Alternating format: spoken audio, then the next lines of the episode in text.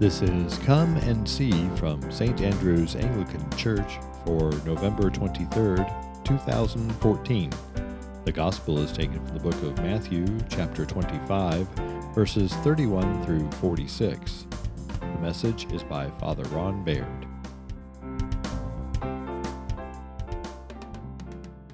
Today is the feast of Christ the King. It's the last Sunday of the church year. Do you all know that? Next year's the first Sunday of church year. Most people don't live by the liturgical calendar, they usually live by the uh, secular calendar.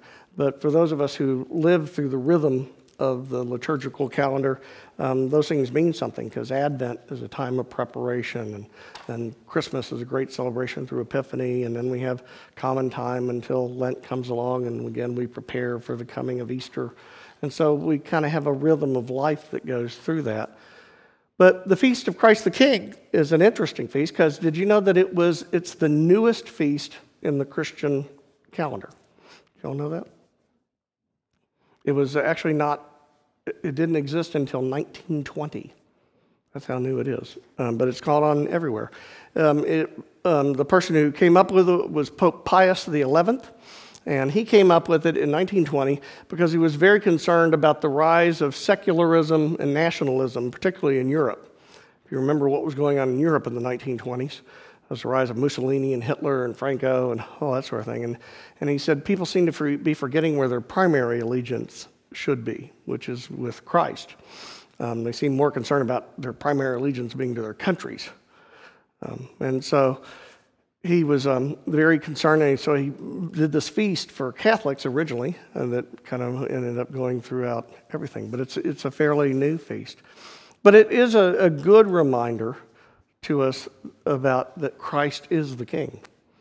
Now, in the Middle Ages, if a king told a soldier to go do something, what did the soldier say? Did they say, Well, that's not a good idea, I don't want to do that? Yeah, but they didn't say it then, did they? Because they'd be in big trouble. I mean, when the king ordered something, he, his word was law. And so if he said it, that was what, what, what happened. And that's really what it means to, to say that Christ is king. A lot of us, you know, we claim Jesus Christ is Lord and Savior. And we like the Savior part, but we don't think very much what it means for Jesus Christ to be Lord. Because Lord is the same thing as King. That means that He is in charge. So I was, you see those bumper stickers that says, God is my co pilot? I always thought, well, clearly they haven't gotten the message. I don't think God wants to be your co pilot. yeah, God wants to be the pilot. Um, so you need to move over and let Him drive. And, and so this feast, as we come up to the end of the year, as we begin to uh, move into Advent, where we prepare for the coming of the King who's born as the Christ child, um, it, it all comes to this accumulation.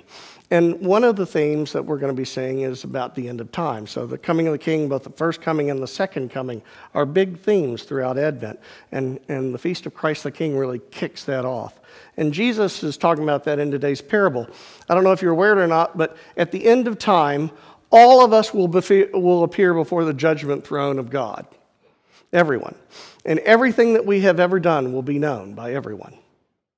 Yes, your mother's going to know those things uh, that you hope she would never find out. Now, the only good news is that you'll also know those things that your mother hoped you would never find out. Uh, and so, as we're standing there in the final judgment, because there's, there's a, a, first judgment when we first die, but then there's a final judgment at the end of time. Um, and so, when we're all there, I kind of have this image of giant jumbotrons like they have at the football games. And, and everybody's life is on these things and all the deeds that we've done. And we will be asked, How do you plead? And that's going to be an interesting thing, isn't it?